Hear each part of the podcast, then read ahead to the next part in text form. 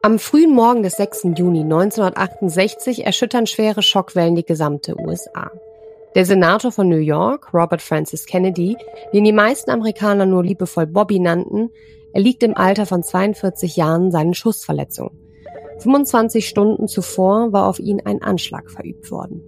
Und damit herzlich willkommen zurück zu Dark Secrets und zu unserem Zweiteiler über die Kennedys, jetzt Teil 2 und der Fluch, der irgendwie über dieser Familie schwebt. Ich bin Frederike Goldkamp. Und ich bin Nina Lenzen. Und damit wir einmal alle auf einem Stand sind, die Fredi sagt es gerade schon, es ist ein Zweiteiler und äh, die bauen aber nicht unbedingt aufeinander auf. Das heißt, es macht schon Sinn, wenn ihr die vorherige Folge euch anhört und dann jetzt diese Folge, denn äh, wir reden äh, vorher über JFK, den Präsidenten der Vereinigten Staaten und der ältere Bruder von Bobby, der auch auf sehr tragische Weise ums Leben kam.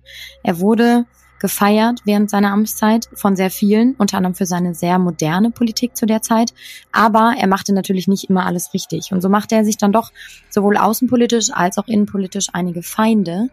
Und das führt wohl dazu, dass er dann wirklich am 22. November 1963 nach nur rund 1000 Tagen seiner Amtszeit auf offener Straße, während er äh, für einen für einen Wahlkampf, für eine Wahlkampfrede nach Dallas in Texas flog und dort mit einer offenen Limousine durch die Straßen fuhr, erschossen wurde. Und die offizielle Geschichte dazu ist, dass er von dem Ex-Marine und sehr menschenhassenden äh, Lee Harvey Oswald erschossen wurde, der hinter ihm quasi in einem Gebäude im sechsten Stock mit seiner Schusswaffe drei Schüsse auf ihn feuerte, den ersten verfehlte, den zweiten an seinem Hals traf und der dritte dann eben seinen Kopf durchlöcherte. Und äh, an dieser Theorie oder an dieser offiziellen äh, Version des Tathergangs haben sehr, sehr, sehr viele, nämlich fast 90 Prozent der Amerikaner noch heute irgendwie ihre Zweifel. Und diese Zweifel finden Fredi und ich, und so kommen wir auch zu dem Schluss in dem ersten Teil,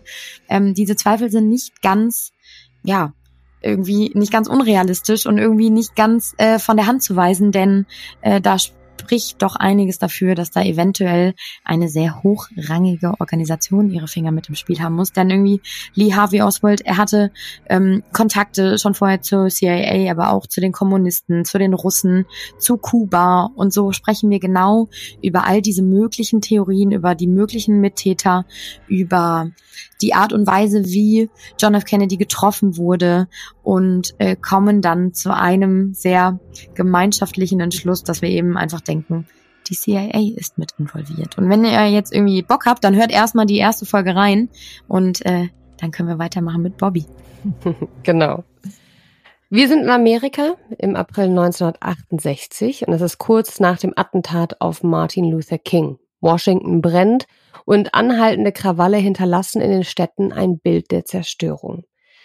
Und am Abend nach der Ermordung Martin Luther Kings trat Bobby ganz alleine in einem schwarzen Viertel in Indianapolis auf und verkündete der Menge die Nachricht von Kings Tod. Und er sagte, ich weiß in meinem Herzen, was ihr fühlen müsst. Ein Mitglied meiner Familie ist auch ermordet worden von einem weißen Mann. Hier spricht er von JFK. Wir müssen uns in den USA bemühen, einander zu verstehen. Was wir brauchen, ist nicht mehr Spaltung, Hass oder Gewalt, sondern Liebe, Weisheit und Zuwendung. Dafür wurde er umjubelt. Es war eine ganz berühmte Rede von ihm. Und der Mann, den man zuvor eher als ruthless, also als rücksichtslos und mitleidlos beschrieb, wurde auf einmal mit einem neuen Adjektiv beschrieben, und zwar als mitfühlend. Ähm, ihr müsst nämlich wissen, Bobby Kennedy hatte mehrere Gesichter. Also springen nochmal acht Jahre zurück. Ähm, nach der Wahl zum amerikanischen Präsidenten im November 1960 machte John F. Kennedy, der dann Präsident wurde, seinen Bruder Bobby zum Justizminister. Und das war ein Amt, ähm, das Bobby mit einer gewissen Verbissenheit anging. Also nach außen gab er sich streng katholisch, ähm, ein Ehemann, der mit seiner Frau elf Kinder hatte und stets bemüht war, irgendwie ein vorbildliches Familienleben zu demonstrieren. Ähm, aber andererseits war er halt auch jemanden, der eine leidenschaftliche Affäre zum Beispiel hatte mit Marilyn Monroe. Und diese Beziehung dauerte drei Monate. Und Freunde von Bobby sprachen in der Zeit auch von einer Sexsucht des Präsidentenbruders. Und am 5. August 1962 war die Schauspielerin im Alter von 36 Jahren in ihrem Haus in Brentwood, LA, tot aufgefunden worden. Todesursache damals ein Medikamentencocktail. Und noch heute ranken sich ja zahlreiche Gerüchte um ihren Tod, von einer Überdosis bis zum Mord im Auftrag der Kennedys, der Mafia und der CIA kann man immer wieder drüber lesen. Und falls ihr die ganze Geschichte auch von Marilyn hören wollt, dann hört unbedingt in Folge 59 rein, weil da sprechen wir ganz, ganz, ganz ausführlich darüber. Auf jeden Fall habe ich ja gerade auch schon gesagt, dass der Bobby ähm, ja mit einer gewissen Verbissenheit sein Amt des Justizministers irgendwie anging. Und nach dem Tod von Monroe konzentrierte sich Bobby mit seiner ganzen Energie auf den Kampf gegen die Korruption und vor allem gegen den Gewerkschaftsführer Jimmy Hoffa, weil der soll nämlich ganz eng mit der Mafia zusammengearbeitet haben. Bobby bezeichnete den korrupten Hoffa als den gefährlichsten Mann Amerikas und Hoffa sagte mehrmals, man müsse Bobby genauso loswerden wie seinen Bruder. Und ich zitiere jetzt Hoffa mal, der sagte nämlich, dieser verdammte Hurensohn Kennedy, der muss weg. Und dabei nahm er nach Erzählung ein Gewehr in die Hand, legte an und erklärte, dass er sich einen Schalldämpfer besorgen müsste. Ab diesem Zeitpunkt hatte Bobby Angst, also dass er irgendwie durch seine Verbissenheit eine Gefahr heraufbeschworen hat und nicht nur für sich, sondern für seine ganze Familie. Und als sein Bruder erschossen worden ist, sagte er, ich befürchtete, dass es einen von uns kriegen würde. Ich dachte immer nur, dass ich es sein würde. Weil sein Bruder ja sehr beliebt war und das amerikanische Volk ihm auch sehr viel verziehen hat, weil die ihn einfach, ja, er wurde gefeiert und Bobby zu dem Zeitpunkt eben noch nicht. Und das änderte sich aber, weil der Tod des Bruders, also der Tod von JFK, veränderte Bobby. Er zog sich monatelang zurück und der, der Kummer zerfraß ihn auch regelrecht. Er magerte stark ab und die Anzüge hingen an ihm herunter. Und als er wieder ins öffentliche Leben als Senator von New York zurückkehrte, mh, hatte er eine Sensibilität für Leid oder für menschliches Leid entwickelt, das er vorher nicht hatte und ihn auch nicht mehr zur Ruhe kommen ließ. Er begann mit ganz neuem Eifer, die, sich in die Themen zu vertiefen, die unter JFK liegen geblieben waren, zum Beispiel soziale Gerechtigkeit, Gleichberechtigung, Ausgleich zwischen den Rassen. Ähm, und er sah auch in der Zeit immer die Auswüchse der Apartheid in Südafrika und fragte 1966 bei einem Besuch weißer Studenten einer südafrikanischen Universität zum Beispiel, was macht ihr eigentlich, wenn ihr herausfindet, dass Gott schwarz ist? Und das Schlimmste für Bobby war das Elend im eigenen Land. Er sah Kinder in Harlem, die Spuren von Rattenbissen im Gesicht trugen und irgendwie andere Kinder im Mississippi-Delta, die vom Hunger mitten in einer reichen Nation gezeichnet waren. Und das hat Bobby sich damals zur Aufgabe gemacht, das zu ändern. Und was aber ganz besonders gut ankam beim amerikanischen Volk war, dass er gegen den Krieg in Vietnam kämpfte. Und man sagt ja auch, und das hat Nina ja auch gesagt in der Folge davor, dass der Vietnamkrieg das große Versagen von seinem Bruder war. Und da ging er gegen an und er wurde beliebt. Er war sehr beliebt. Er war fast so beliebt wie sein Bruder doch halt irgendwie anders. Sein Bruder war für die Menschen nie so zu richtig zu greifen. Er und Jackie waren wahnsinnig schön. Die waren irgendwie, ja, die schwebten über alles. Ja, so das Vorzeigeschild, ne? Das Vor, das Aushängeschild, so heißt genau. äh, irgendwie der der Gesellschaft. Und ich finde das, weil ich überhaupt mich gar nicht mit Bobby befasst habe, ich finde das mhm. total ähm, interessant, was du gerade erzählst, weil mh, hm, ich kenne ihn ja nur aus der Marilyn-Folge und da fand ich ihn oder habe ich ihn als sehr, sehr hart irgendwie empfunden mhm. und als skrupellos. Mhm. Und das, was du jetzt gerade von ihm beschreibst, ist ja schon wirklich fast zu sympathisch und ja. empathisch. Das, das, ne, also das ist ja wirklich eigentlich schön, dass er vielleicht durch diesen Schicksalsschlag, dass sein Bruder ermordet wurde, irgendwie ähm, seine, seine Richtung so ein bisschen gewechselt hat. Ja, total. Der hat da einen kompletten Wandel gemacht und ähm, war wahnsinnig nah am Volk, also näher am Volk als ähm, JFK und er war irgendwie greifbarer und es folgte ein Wahlkampf, ähm, also er wollte sich ja dann auch zum Präsidenten machen lassen, von 80 Tagen, der bis heute als außergewöhnlich galt oder gilt, weil alle ihm zugejubelt haben. Also ihr müsst euch vorstellen, das konservative Herzland, die alle Trump gewählt haben jetzt, die haben ihm zugejubelt, aber genauso wie die schwarzen Ghettos in Los Angeles. Und es gab Schlangen vor den Wahllokalen von äh, Hispanics, äh, von Afroamerikanern, von den Weißen, von allen. Und alle wollten Bobby Kennedy ähm, ins Amt holen.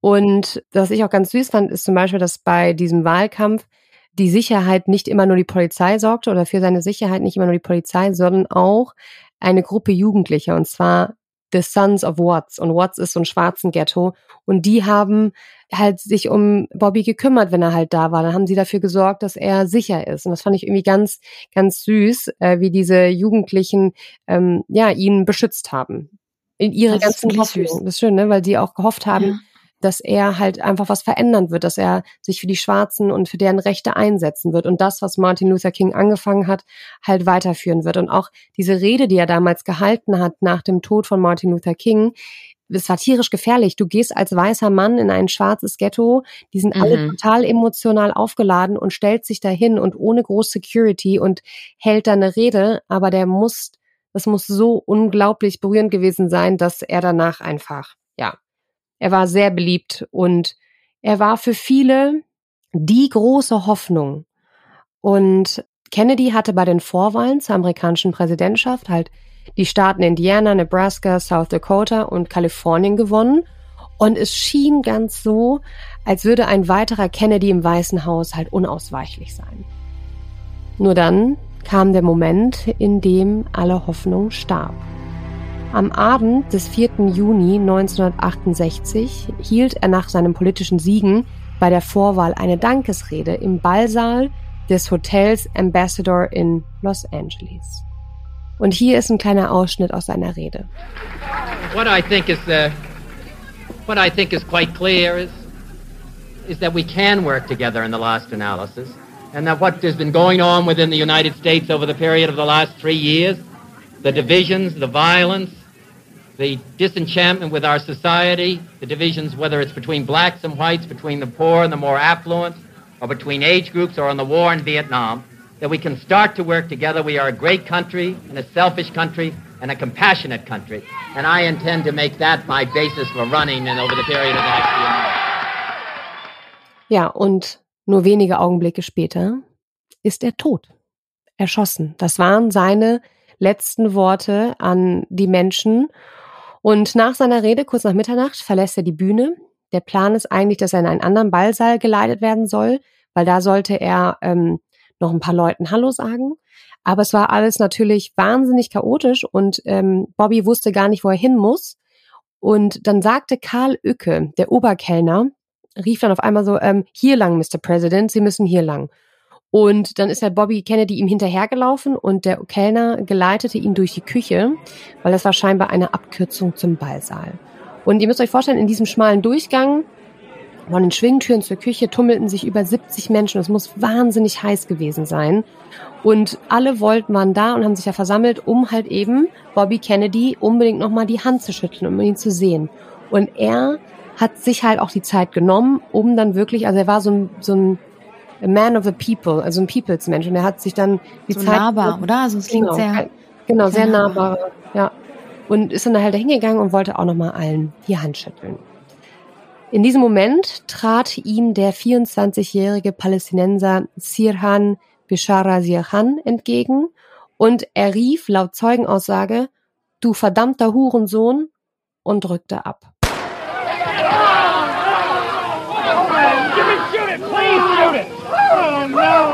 Oh, my God. Senator Kennedy has been shot in the head. I am right here. Rafer Johnson has a hold of a man who apparently has fired the shot. He still has the gun. The gun is pointed at me at this moment. I hope they can get the gun out of his hand. Get the gun. Get the gun. His hand is frozen. Get his thumb. Get his thumb. Take a hold of his thumb and break it if you have to. Get his thumb. Aber wie schlimm ist es? Ja. Einfach, also er stand vor ihm und hat einfach abgedrückt und kann, ja. aber wo waren denn seine Bodyguards? Ja, die waren, es war halt alles sehr, sehr, sehr, sehr chaotisch, ne? Also es waren halt 70 Leute und es war halt ein riesiges Gewusel natürlich. In dem Moment, wo Sirhan abdrückte, stürzten sich die Hotelmitarbeiter und das Sicherheitspersonal natürlich auf den Schützen. Sie bekommen ihn auch direkt zu fassen und sie, und das ist jetzt auch ein bisschen tragisch, weil er, der stand an so einem, an so einem Tisch, an so einem Küchentisch und die haben halt seine Hand mit der Pistole immer wieder auf den Tisch geknallt, um ihn zu zwingen, loszulassen. Das Problem war, immer wenn die auf den Tisch geknallt haben, hat er halt geschossen. Und er hat -mm. immer und immer weiter geschossen. Und es gibt Bilder, wo einfach wirklich, der ist da in der Mitte und es sind mindestens 20 Männer auf ihm drauf und versuchen, ihm diese Pistole zu entwenden. Und der schießt und schießt und schießt weiter, bis sein Magazin leer ist. Und selbst dann gibt es Zeugenaussagen, die sagen, dass er einfach immer weiter den, den Trigger gedrückt hat. Also immer weiter schießen wollte. Aber genau. Das klingt ja einfach nur nach dem absoluten puren Chaos, was da herrschte. Diese Absolut. Menschenmengen, dann plötzlich auf einmal so ein Täter mit einer Waffe, keiner weiß mehr, was er machen muss, dann fallen so viele Schüsse. Äh, das ist ja, also ich frage mich bei, jetzt gerade, was durch meinen Kopf ging, ähm, während du das erzählt hast, okay, wie kann es überhaupt sein, dass dieser Mensch, dieser bedeutsame, wichtige Mensch überhaupt in so eine Situation erst gelangt, dass da so viele Leute sind, dass das eh schon so wuselig ist, dass seine Security-Menschen nicht direkt irgendwie vor ihm gehen, an seiner Seite sind. Also weißt du, was ich meine? Ähm, das ist ja schon irgendwie so ein bisschen, dass man einmal kurz irgendwie drüber nachdenkt. Aber klar, wir wissen, das kann durchaus mal passieren. Und das dann aber, ja, Furchtbar. Laut dem Kriminaltechniker war die erste Kugel die tödliche, also sie trat hinter dem Ohr ins Gehirn von Bobby ein. Nummer zwei durchschlug sein Schulterpolster und traf Paul Schrade in den Kopf. Den Namen müsst ihr euch merken, der wird noch sehr wichtig. Kugel drei und vier trafen Bobby an äh, unter der Achsel und eine blieb dann im Hals stecken und die andere landete, trat wieder aus und landete irgendwo in der Decke. Nummer 5 traf Ira Goldstein, Nummer 6 prallte vom Boden ab und erwischte einen in der Nähe stehenden Menschen, genauso wie Schuss 7 und 8. Als die Schüsse aufhörten, eilten natürlich alle zu Bobby und äh, zu den anderen Verletzten. Und die letzten Worte, die Bobby Kennedy sagte, war, Is everyone okay? Sind alle okay? Und ich finde, das sagt sehr viel über ihn aus, dass er kurz vor seinem Tod oder im, während er im Sterben liegt, erst einmal fragt, ähm, ja, wie es den anderen geht. Sich irgendwie dann noch um die anderen kümmert und ja. sorgt. Und danach wurde er ins Krankenhaus gebracht und ähm, 25 Stunden später erlag er dann seinen schweren Verletzungen. Early the next morning, June 6th, Robert Kennedy died. His death cast another dark shadow of grief across America. Das ist richtig traurig. Ja, das ist richtig traurig, ne? Absolut.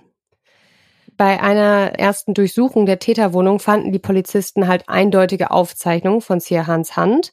Und äh, da stand halt immer in seinem Notizbuch RFK, also Bobby, muss vernichtet werden wie sein Bruder, stand auf einem Zettel. Teils auf Englisch, teils auf Arabisch. Es stand immer wieder, und es war auffällig, wie häufig das da stand, stand immer wieder, RFK muss vernichtet, vernichtet, vernichtet, vernichtet werden. Und es war immer wie so eine, wie so eine Wiederholung, wie so ein Mantra. Robert Kennedy muss bald sterben, sterben, sterben. Und sein angebliches Mordmotiv trug er auch direkt bei sich. Schon mal ein kurzer Einwand von mir, was ich ein bisschen seltsam finde. Klammer zu, könnt ihr eure Meinung drüber bilden. Und er hatte nämlich bei sich einen Zeitungsartikel über Kennedys ähm, Versprechen, 50 Jagdbombern an Israel zu liefern. Und dazu muss man halt wissen, dass Sirhan kommt ja aus Palästina und er ist im Krieg und hat diesen Krieg im Nahen Osten erlebt. Der ist da groß geworden. Und daher macht es halt schon Sinn für ihn, dass das für ihn die absolute Horrorvorstellung ist, dass auch noch Amerika jetzt 50 Jagdbomber, das sind ähm, Kampfflugzeuge, halt in den Nahen Osten schickt, um da halt den Krieg weiter voranzutreiben. Und man sagt, das war halt sein Motiv, warum er unbedingt, unbedingt, unbedingt, unbedingt Bobby Kennedy aufhalten wollte. Ich habe eine Frage mhm. in dem Moment, weil er, er, hat ja scheinbar dann auch in seinem Buch geschrieben, ähm, er muss sterben wie sein Bruder. Ging es da dann in dem Moment um irgendwie jetzt nur Bobby Kennedy? Weil er, warum sollte der dann sonst auch den JFK mit erwähnen? Oder hatte der dann einfach wahrscheinlich irgendwie ein Problem mit der Politik der ganzen Kennedys? Oder ist das einfach nur ein Vergleich? Ich glaube, dass er einfach nur sagt, als okay, ein Vergleich. Ja, ne? Er muss sterben, wie sein Bruder ja. auch gestorben ist. Der wurde auch kurz, ne, ein paar Jahre vorher erschossen. Ja. So hatte ich das jetzt zumindest ja. äh, verstanden. Aber wir, über, wir werden auch noch mal ein bisschen über ihn gleich noch mal in Ruhe sprechen. Also Sirhan Sirhan wurde 1969 zum Tod in der Gaskammer verurteilt. Also er wurde auch direkt am Tatort natürlich festgenommen. Ne? Und diese Strafe wurde aber nach einer Änderung einer Gesetzlage in eine lebenslange Haft umgewandelt und er sitzt tatsächlich noch im Staatsgefängnis. an der kalifornischen Wüste. Immer noch. Krass. Ja, soweit, soweit ich weiß. Ich google noch mal ganz schnell, aber ich glaube, der lebt noch. Zumindest war das, haben das meine Quellen mir so ausgespuckt. 24 war der damals, sagtest du. Ja. Ja, dann ist er ja, Ja. noch gar nicht so alt. Der, äh, der lebt noch und der ist noch im Gefängnis, ja, tatsächlich. und bis heute zum Beispiel beteuert er auch, dass er sich nicht an diesen Abend erinnern kann. Und das fand ich am Anfang meiner Recherche ein bisschen seltsam, wo ich dachte, okay, vielleicht liegt das irgendwie daran, dass er so unter Schock ist, dass ne, eine Amnesie, dass es irgendwie dann gelöscht worden ist, hat man ja. Aber es gibt Stimmen, die sagen, dass er unter Hypnose stand. Mhm. Mhm.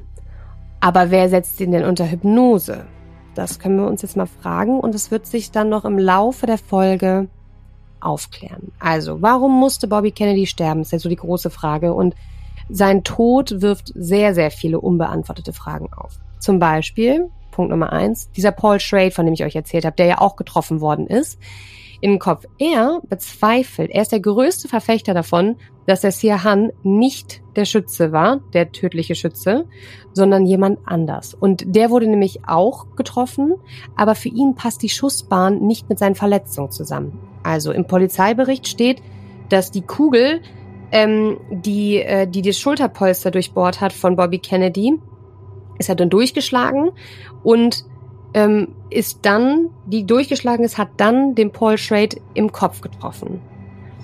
Das geht aber nur, weil Paul war ja dahinter, das geht aber nur, wenn die Schussbahn sehr, sehr steil ist. Ne? Also ihr müsst euch vorstellen, Mhm. so, die Schussbahn war auch sehr, Also von unten. Genau, also die Schussbahn war nicht von unten, die war sehr, sehr steil und ging praktisch aus seinem Schulterpolster an äh, Bobby Kennedys Ohr vorbei. Das Problem ist aber hier, wenn dann Schrade hätte getroffen werden sollen, und er wurde ja getroffen, hätte er viel größer sein müssen, weil die Schussbahn so steil ist. Weißt, verstehst du, was ich meine? Verstehe. Ja, verstehe. Er konnte ja. gar nicht. Also die, im offiziellen Polizeibericht steht die falsche Schussbahn drin. Und Paul sagt, es Hm. kann gar nicht sein. Und es gibt in diesem Polizeibericht keine plausible Erklärung daf- dafür, dass er in den Kopf getroffen worden ist. Also er wurde ja getroffen, obwohl das nicht zusammenpasst. Das ist schon mal die erste. Ich habe ein Déjà-vu zu Teil Mhm. 1. Mhm.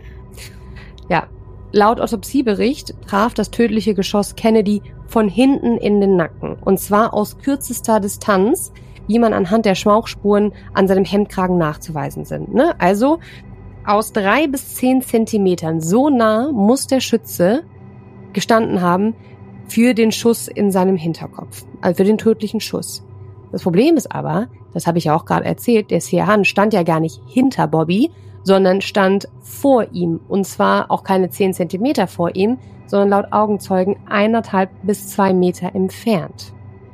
Das heißt, selbst wenn Bobby Kennedy, wenn der erste Schuss losgeht, selbst weil, wenn er sich umgedreht hätte, weil viele sagen, er hat dann die Arme hochgerissen, deswegen kriegt er ja auch eine Kugel unter die Achsel und hätte sich gedreht, selbst dann wäre die Distanz zu groß gewesen. Und ähm, es gibt zwar auch einen Augenzeugen, der sagt, ja, Sirhan war zwar einen Meter von Kennedy entfernt, aber mit dem ausgestreckten Arm und dem Revolver war er höchstens zehn Zentimeter vom Kopf weg. Und die Mündung zeigte leicht nach oben, was dann nämlich auch für diese steile Schussbahn sprechen würde, weil eigentlich die anderen ganzen Augenzeugen berichtet haben, dass Sirhan A zu weit weg stand und zweitens der Revolver nicht nach oben zeigte. Das heißt, er konnte gar nicht diese steile Schussbahn machen. Und dieser eine Augenzeuge, der aber sagt, nee, nee, nee, das kann schon sein, der Sirhan war dann doch sehr nah mit dem Revolver. Genau dieser Augenzeuge hat sich halt immer wieder in Widersprüchen verstrickt und hat auch immer seine Aussagen geändert. Was deswegen ich halt auch einfach ihm nicht so viel Glauben schenke. Und es gibt noch mehr Ungereimtheiten. Angeblich sind in der Mordnacht zwölf oder dreizehn Schüsse gefallen. Sirhans Magazin hat aber nur acht Kugeln. Und er konnte ja auch nicht, Also der kann, ja. kann er ja nicht, er konnte ja auch nicht nachladen. ja. Bereits 1975 ergab eine Untersuchung von Forensik-Experten, dass die Kugeln aus Sirhans Revolver nicht zu den Kugeln in Kennedys Körper passen. Das heißt, das sagt auch der Verteidiger von Sirhan, sagt sogar noch 2011, dass die Kugeln infolge des Tathergangs mit denen des Palästinensers ausgetauscht wurden, um ihn zu beschuldigen. Also ihr merkt, da wird so ein bisschen schon äh, gemingelt, ne? Also irgendwelche Beweise werden da gefälscht und ich finde es halt verrückt, weil ja jetzt schon so viel nicht zusammenpasst. Wollte ich gerade sagen. Also da, eindeutiger geht's ja gar nicht. Ich frage mich die ganze Zeit, was soll denn noch äh, jetzt noch als Argument irgendwie aufgebracht werden, dass dann irgendwann vielleicht auch mal ein Richter sagt, nee, der ist ja wohl alles andere als schuldig jetzt gerade oder irgendwie oder halt also er hatte Mittäter, oder ne? Genau, aber er ja. hat geschossen, er hat achtmal geschossen, ja. aber man sagt halt, und das macht er auch nicht, was ich so verrückt Da war jemand anders. Da noch. muss jemand anders noch dabei, auch da gewesen sein, der noch weitere Schüsse abgeliefert hat. Und vor allem ja, dass der tödliche Schuss laut dem Autopsiebericht von hinten in den Nacken aus kürzester Distanz. Das ist ja eigentlich. Das heißt, eigentlich muss es ja, so wie ich es mir vorstelle, mhm. Riesengemenge, seine Bodyguards und Security irgendwie um ihn herum. Und einer von denen, der so nah an ihm dran war, und das kann ja dann natürlicherweise eigentlich nur einer seiner Sicherheitsmenschen sein, der muss hinter dem gestanden haben und abgedrückt haben, oder? Ja. Also, wer das jetzt genau war, dazu kommen wir noch. Das ist ja auch noch nicht, das kann ich auch vorwegnehmen, das hat man nie geklärt, ne? Aber wer es gewesen sein könnte, dazu kommen wir noch. Aber ja, grundsätzlich hast du recht. Also von vorne kam Peng, dann wurde er ja festgenommen, also was heißt festgenommen, dann wurde er von den anderen Leuten überwältigt und dann nochmal Peng acht Schüsse. Und in dieser Zeit konnte jemand der hinter Bobby steht, in diesem Chaos, Chaos ihm aus nächster Nähe in den Kopf schießen. Also, ah, ja, ja. ja, wo kamen diese anderen Schüsse her? Ne?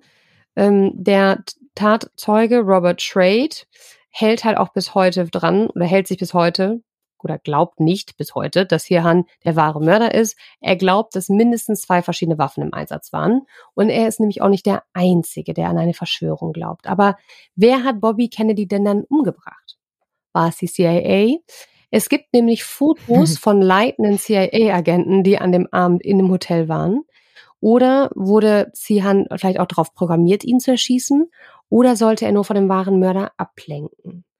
Und wer kommt als zweiter Schütze eigentlich in Frage? Und da bin ich immer wieder über einen Namen gestoßen, und zwar Thane Eugene Caesar. Das war Kennedys Sicherheitswache während seines Aufenthalts in diesem Ambassador Hotel und er wird am häufigsten für den zweiten Schützen gehalten, weil er stand ganz dicht hinter Bobby, als die Schüsse losgingen. Er ließ sich wohl zu Boden fallen, zog seine Waffe und ein Zeuge soll gesehen haben, wie er dann abdrückte. Das heißt, es würde nämlich Sinn machen. Er war, hat die Nähe zu Bobby und dieses steile, diese steile Schussbahn. Nur leider, was natürlich auch wieder ein bisschen kurios ist, wurde er nie genauer unter die Lupe genommen und er ist auf die Philippinen ausgewandert. Das ist doch alles ein Scherz. Nee, der ist abgehauen. Ja. Und mehr weiß ich habe gerade, während du das erzählt hast, sorry, ich ja, muss klar. das kurz schnell sagen, bevor ich es vergesse. Äh, während du das erzählt hast, habe ich gedacht, offensichtlicher kann es doch eigentlich nicht sein. Er ist in, im, im, im Inner Circle von Bobby, ist also nah an ihm dran. Die Schussrichtungen passen mhm. alle, der zückt seine Waffe und dann ich, äh, dachte ich schon, okay, was kommt jetzt? Ist der vielleicht kurz danach verstorben auf mysteriös? Mhm. Aber das ist ja schon wieder, das ist ja schon wieder so ein mhm. Äh, offensichtliche Verarschung der Menschheit. So kann man es ja gar nicht anders sagen. Wahnsinn, ne? Ja, nee, der äh, wurde nie weiter untersucht und der ist dann auch gar nicht mehr in Amerika. Wow. Dann gab es aber noch die Frau im gepunkteten Kleid. Uh. Auch spannend. Die Wahlkampfhelferin Sandra Serino saß um 13.30 Uhr auf den Treppen zum Ballsaal, genau, weil es war nämlich wahnsinnig heiß und sie ist dann draußen auf diese Feuertreppen gegangen, um so ein bisschen Luft zu schnuppern. Und in dem Moment, wo sie da saß, liefen zwei Männer und eine Frau an ihr vorbei, darunter auch Sirhan. Sie hat ihn wiedererkannt. Und Serrano zufolge waren 30 Minuten später die Schüsse zu hören. Dann Sie saß immer noch draußen, sah sie die Frau erneut, wie sie mit einem anderen Mann das Hotel verließ über diese Treppen mit den Worten, wir haben ihn erschossen, wir haben ihn erschossen.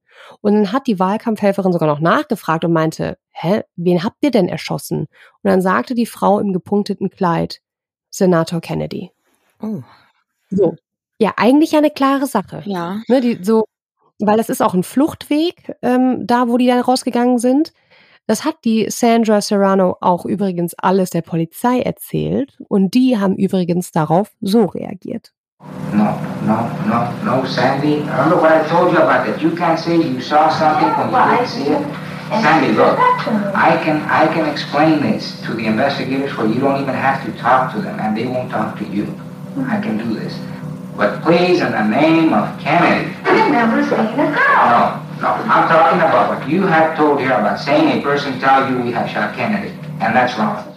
Die Polizei hat ihr also einfach nichts geglaubt, ähm, sie als Lügnerin dastehen lassen. Sie haben sie sogar so weit gebracht, dass sie ihre eigene Aussage zurückgenommen hat und verändert hat. Dabei war sie nicht die einzige, die die Frau im gepunkteten Kleid gesehen hat. Das hat die Polizei ihr aber natürlich nicht erzählt. Und die Polizei hat dann eine andere Frau in einem gepunkteten Kleid dargestellt. Also Serrano hat eine Frau gesehen in einem gepunkteten Kleid mit schwarzen oder vielleicht dunklen lilanen Punkten und so einem Rüschenkragen. Und auf jeden Fall hatte die Frau im gepunkteten Kleid braune Haare. Mhm. Die Polizei hat am Ende dann jemanden präsentiert, und zwar eine blonde Frau, die hatte auch ein gepunktetes Kleid an, aber mit gelben Punkten. Und dann haben die gesagt, so nach Motto, und die kann das ja gar nicht gewesen sein, weil die war da und da und da und da, wie man das ja auf den Aufnahmen sieht.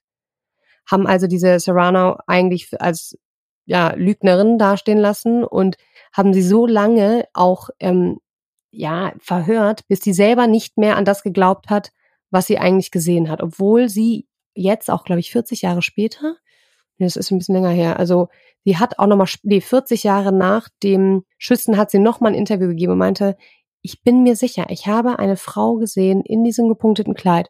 Und natürlich, die meinte, ich werde das nie vergessen, wie sie mir gesagt hat, dass die gerade den ähm, Präsidentschaftskandidaten umgebracht haben. Aber wenn diese Frau von wir gesprochen hat, muss ich einmal nachfragen, wer, also ne, wenn wir haben den getötet, wer ist das wir? Ja. Sie ist ja, die ist ja über diese Treppe mit, mit dem mit zwei anderen Männern, ja. der Sihan war ja auch dabei, ja. und kam dann mit einem anderen Mann wieder okay. raus. Also muss es eine Gruppe gewesen mhm. sein. Mehrere Menschen in diesem äh, Komplott. Aber zu wem die gehört haben, dazu kommen wir okay. noch. Oder eventuell gehört haben könnten. Was ich mich aber gefragt habe in diesem Moment ist, warum sollte die Polizei das denn vertuschen wollen? Ja, was hat sie denn davon? Und ähm, es gibt Vermutung, dass ein leitender Ermittler des LAPD, der gleiche, der auch Sandra Serrano verhört hat und als Lügnerin bezeichnet hat, Verbindung zur CIA Ach, hat. Die, die wollen mich doch alle hier irgendwie. Das ist doch nicht zu glauben. Und auch noch ein anderer, ähm, Manuel Penja, der auch für das LAPD gearbeitet hat, hat Monate vor dem Attentat LA verlassen und ist nach Südamerika gegangen, um dort eng mit der CIA zusammenarbeiten, ist aber kurz vor dem Attentat zurückgekommen nach LA und hat ganz zufälligerweise die Ermittlungen im Fall Kennedy, Bobby Kennedy, übernommen. Das sind mir schon wieder zu viele Verbindungen und Punkte, die ja. mit der CIA zusammenhängen. Ja, also wenn die CIA da nicht die Finger mit im Spiel hat bei dieser Ermordung, dann weiß ich es auch einfach nicht, weil es wäre ja ein leichtes gewesen für sie, das Ganze zu vertuschen. Vor allem, wenn der leitende Ermittler mit der CIA zusammenarbeitet. Und ihr müsst wissen, dass 1968 wurde Bobby nämlich auch eine Bedrohung für die CIA, er war der CIA nicht antikommunistisch genug. Als Präsident hatte die CIA die Befürchtung, würde er den Krieg beenden, die CIA unter die Lupe nehmen und dann auch nochmal die Ermordung seines Bruders aufrollen wollen. Und das wollte die CIA natürlich verhindern. Und in dieser Zeit hat die CIA, als Bobby dann auch erschossen worden ist, hatte die CIA einen Kampf gegen Kuba geführt. Ne? Sie wollten Kuba destabilisieren und sie hatten auch Pläne, natürlich Fidel Castro umzubringen. Und die CIA, die waren einfach keine Fans der Kennedys, weil zum Beispiel auch wegen dieser gescheiterten Invasion äh, in der Schweinebucht, das schieben die alles der Kennedys zu, weil die in den letzten Minuten die Pläne geändert haben und dann die ganzen CIA-Leute ja haben hängen lassen. Die sind dann sozusagen in so ein offenes Messer gerannt. Und dieser ganze Einsatz wurde zum absoluten Fiasko. Und seitdem herrschte halt richtig, richtig dicke Luft zwischen der CIA und den Kennedys. Die Kennedys waren halt, wie gesagt, in deren Augen nicht rigoros genug und oder nicht rigoros genug gegen den Kommunismus vorgegangen. Und vor allem der hochrangige CIA-Agent David Morales hatte einen regelrechten Hass auf die. Und es gibt wirklich viele Zeugen, die sagen, dass wenn der getrunken hat, der David Morales, der richtige Hasstiraden auf die Kennedys abgelassen hat und sich regelmäßig so über die ähm, ausgekotzt hat. Und es war ein Mensch, der war überzeugt, dass man mit Reden allein den Kommunismus nicht bekämpfen kann. Also man muss da richtig harte Maßnahmen ergreifen. Und sein bester Freund, da gibt es auch ein Interview in einer Doku, die werde ich euch auch verlinken, sagt über ihn, dass David Morales im Kampf gegen den Kommunismus schon unzählige Menschen getötet hat, unter anderem auch Kinder und alte Menschen und dass er, ja, ja, von nichts zurückschreckte, um den Kommunismus zu bekämpfen, weil er den richtig, richtig gehasst hat. Und naja, vielleicht hat das ja auch schon ausgereicht, um die Kennedy-Brüder zu töten, als Motiv. Wenn du gerade von dem sprichst, ich habe die ganze Zeit so ein Bild vor Augen von so einem Hühne von Mann, ne? So ein mhm. riesengroßer, natürlich CIA-Agent, so ein fitter, äh, sportlicher, kräftiger Mensch einfach ist. Und dass der dann da wirklich da seine Hasstiraden schwingt und irgendwie seine, seine persönlichen Probleme mit den Kennedys offen nach außen trägt.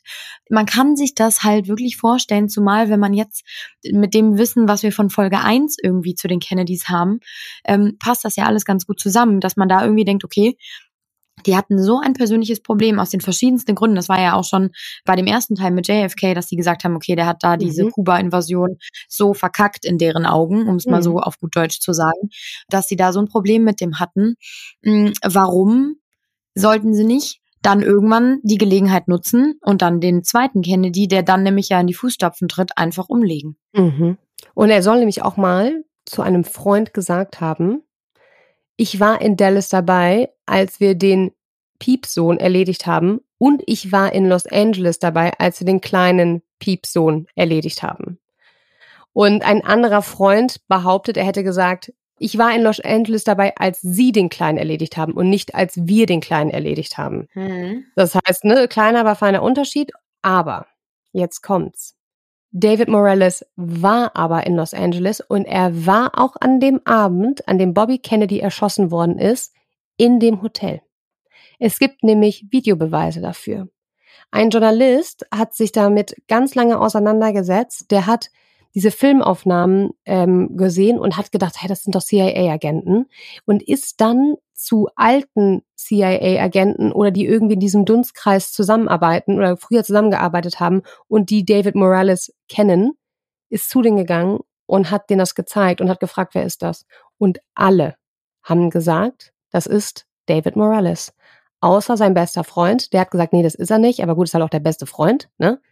Alle anderen haben gesagt, das ist David Morales. Und dann die Frage, was zur Hölle hat er an diesem Abend da zu suchen? Weil er gehörte nicht zum Sicherheitspersonal der Kennedys, könnte man ja meinen. CIA ist da, um ihn zu beschützen.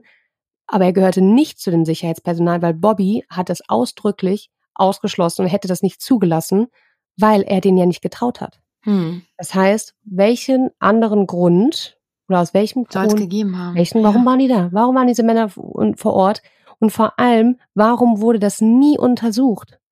Ich finde, das ist alles irgendwie schon ganz schön seltsam. Das ist heftig.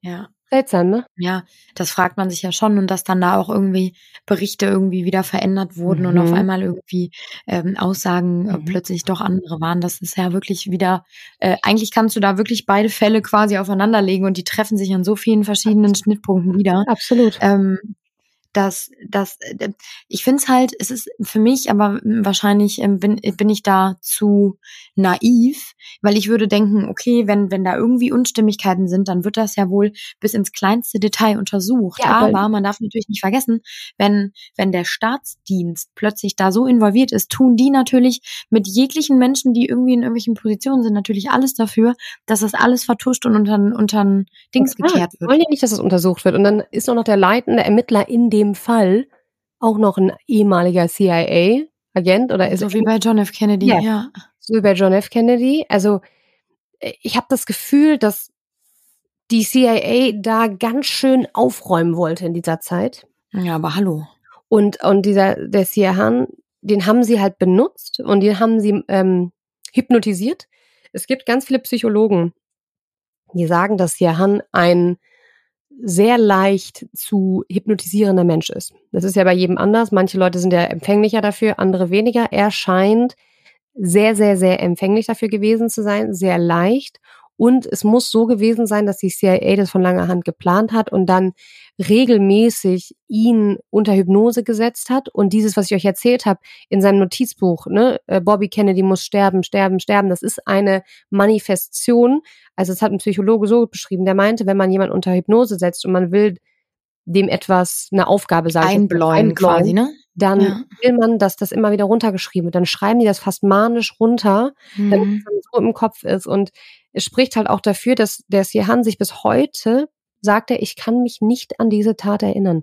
Und er soll auch an dem Tag, das berichten Augenzeugen, so ganz, ja, schon fast so wie in Trance oder auf Drogen gewirkt haben. Also so gar nicht, ähm, auch die Augen waren wohl sehr leer, ja. Also der war jetzt nicht, hat nicht irgendwie aggressiv geguckt, sondern hat den So apathisch Ja. wahrscheinlich, ja? hat den gesehen, in seine Hosentasche gegriffen und hat einfach geklickt und immer weiter geklickt und konnte ja dann auch gar nicht mehr aufhören. Also war spätestens dann, warum hat er nicht einfach aufgehört? Aber der hat ja selbst, als das Magazin leer war, hat er ja weiter den Abzug ähm, betätigt und sein, sein Bruder, also der Journalist aus der Doku, ähm, hat auch ganz lange mit dem Bruder gesprochen. Und der Bruder sagt halt, na klar hatte der ähm, Sirhan ein Problem mit der Nahostpolitik, weil er es einfach erlebt hat als Kind, wie schlimm das war.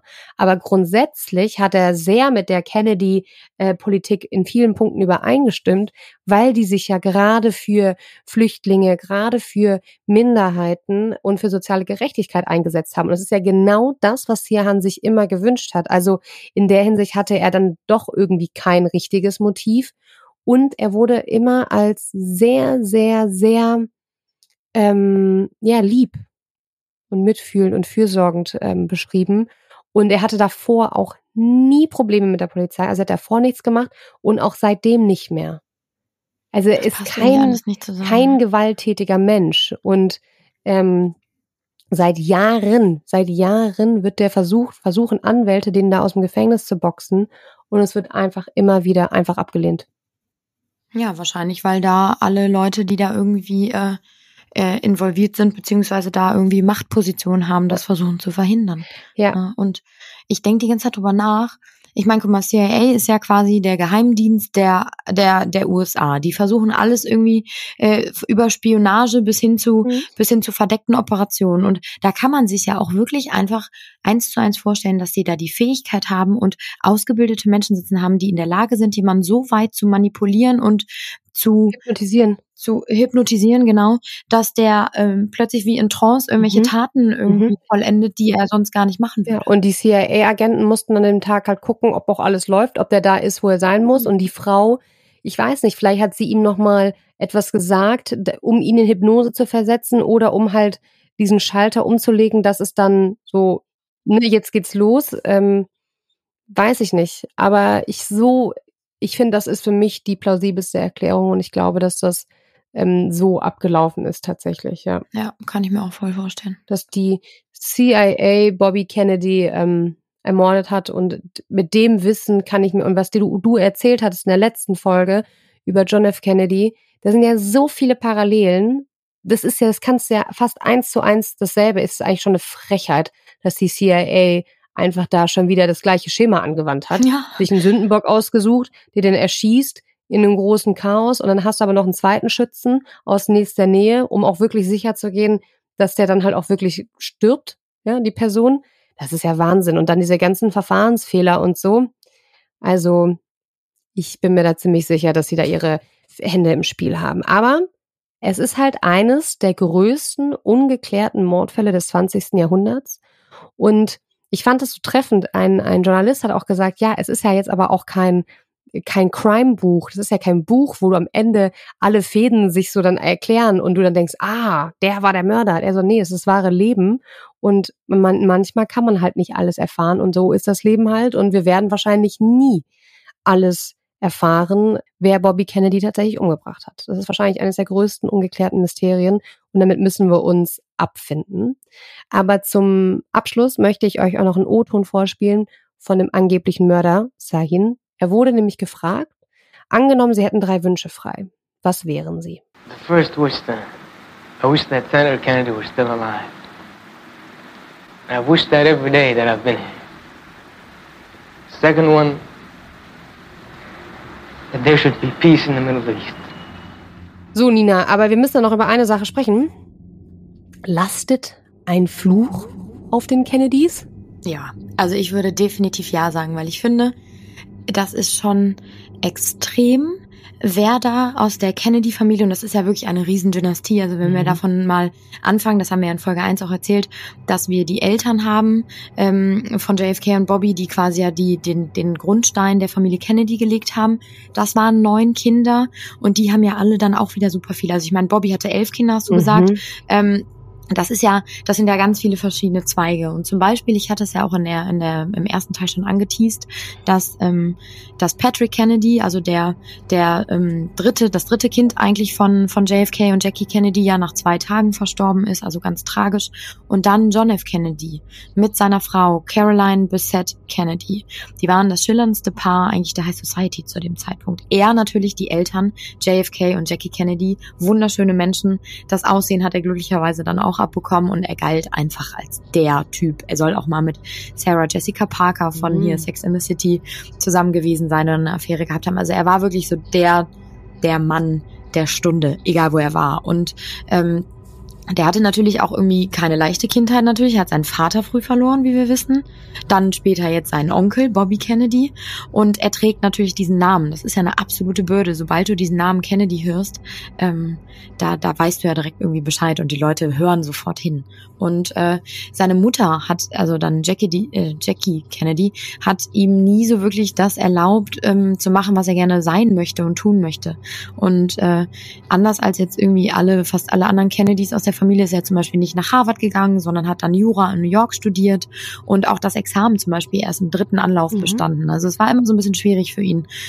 Und dann, wie erwähnt, hatte er super viele Affären und hat dann 1996 Caroline Bissett äh, geheiratet. Also sie war eine PR-Agentin von dem Designer Calvin Klein, war sehr modern und modisch und eine wunderschöne Frau. Und äh, die beiden sollen aber eine sehr turbulente Ehe irgendwie gehabt haben. Also Caroline ähm, soll ihn oft geschlagen haben tatsächlich. Die soll sehr aufbrausend und sehr mh, mm, ja, äh, große Explosionen im Streit gehabt haben soll Kokain genommen haben und auch mehrere anderweitige Affären. Und äh, das alleine ist ja schon irgendwie alles aufregend. Aber so kommt es dann, dass das Paar am 16. Juli 1999 zu einer Hochzeit aufbrechen will. Und John F. Kennedy Jr. hatte zu dem Zeitpunkt seit kurzem erst den Pilotenschein und auch nur eine Tagfluglizenz. Also eigentlich durfte er ab Einbruch der Dämmerung gar nicht mehr fliegen. Und ähm, Caroline soll zu spät gekommen sein, äh, hat ihn stundenlang am Flughafen warten lassen und dann ist es natürlich so gekommen, wie es kommen musste. Die sind erst eigentlich bei der Dämmerung dann losgeflogen und ähm, die Sicht war wohl nicht gut.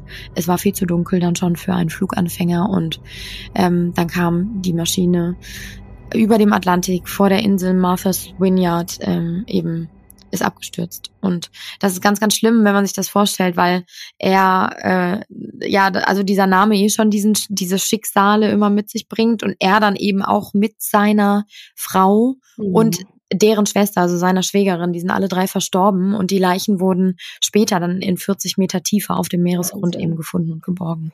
Ich würde, das ist, ich finde das auch so schlimm und ich habe auch mal eine Auflistung gemacht und ich glaube, ich würde mhm. gerne einfach mal durchgehen, Mhm. Ähm, kurz und knackig, damit ihr auch mal dieses Ausmaß, also es ist wirklich Wahnsinn. Ähm, ich würde mal einfach, ich fange mal ganz vorne an.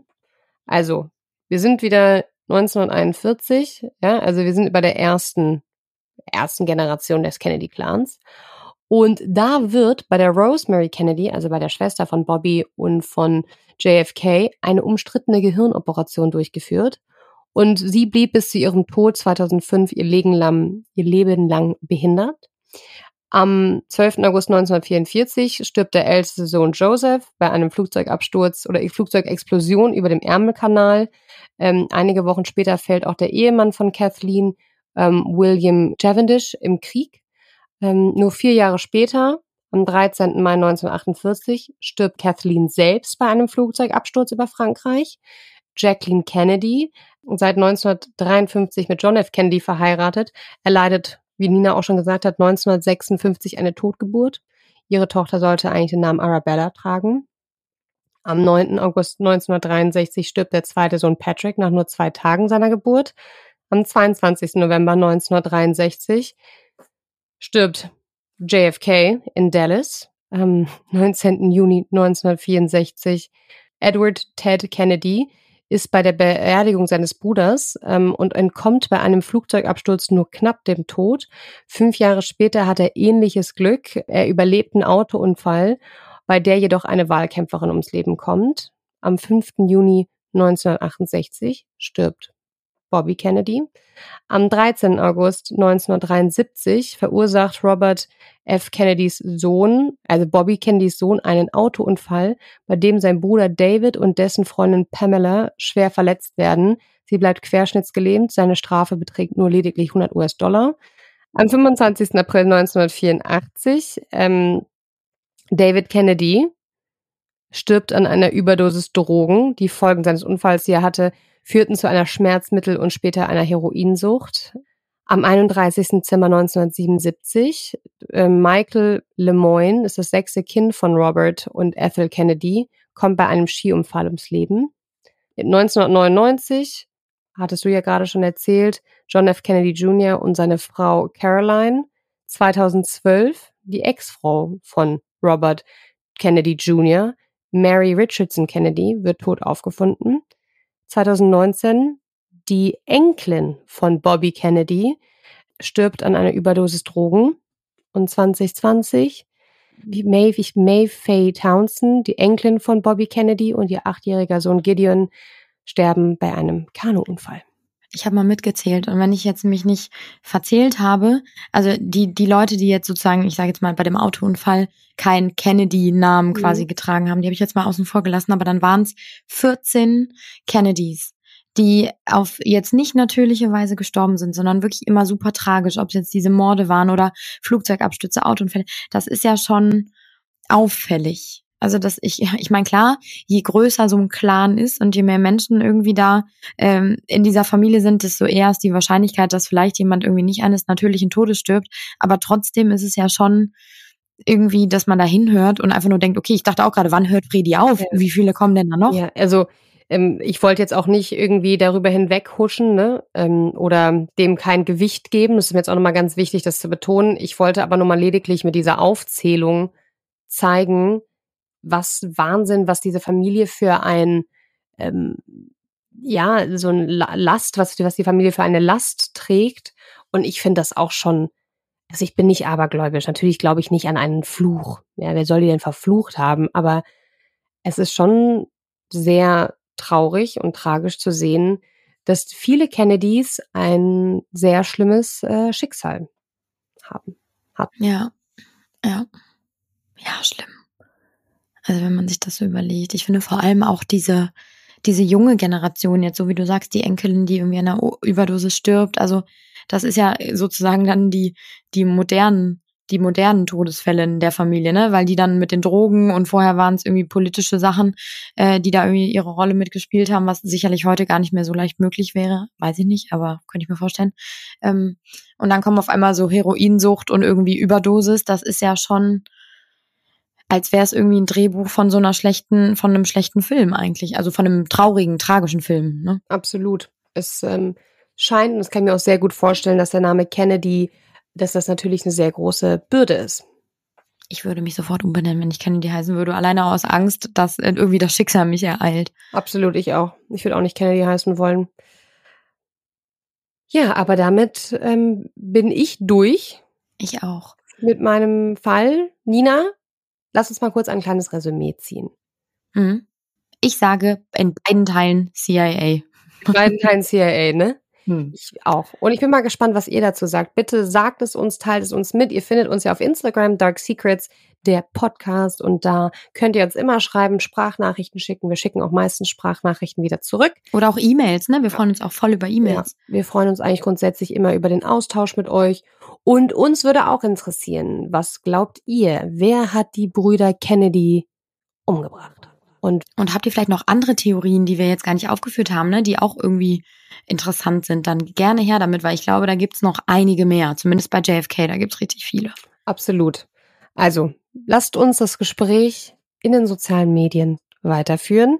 Diese Folge wurde wieder produziert von der Podcastbude und wir würden uns wahnsinnig freuen, wenn ihr uns ein Herz, ein Herz, auch ein Herz da lasst, aber auch ein paar Sternchen und das Glöckchen nicht äh, vergessen zu drücken ähm, damit ihr keine neue Folge mehr von uns verpasst. Genau. Bis in zwei Wochen. Ich freue mich schon. Ich mich auch. Tschüss. Tschüss.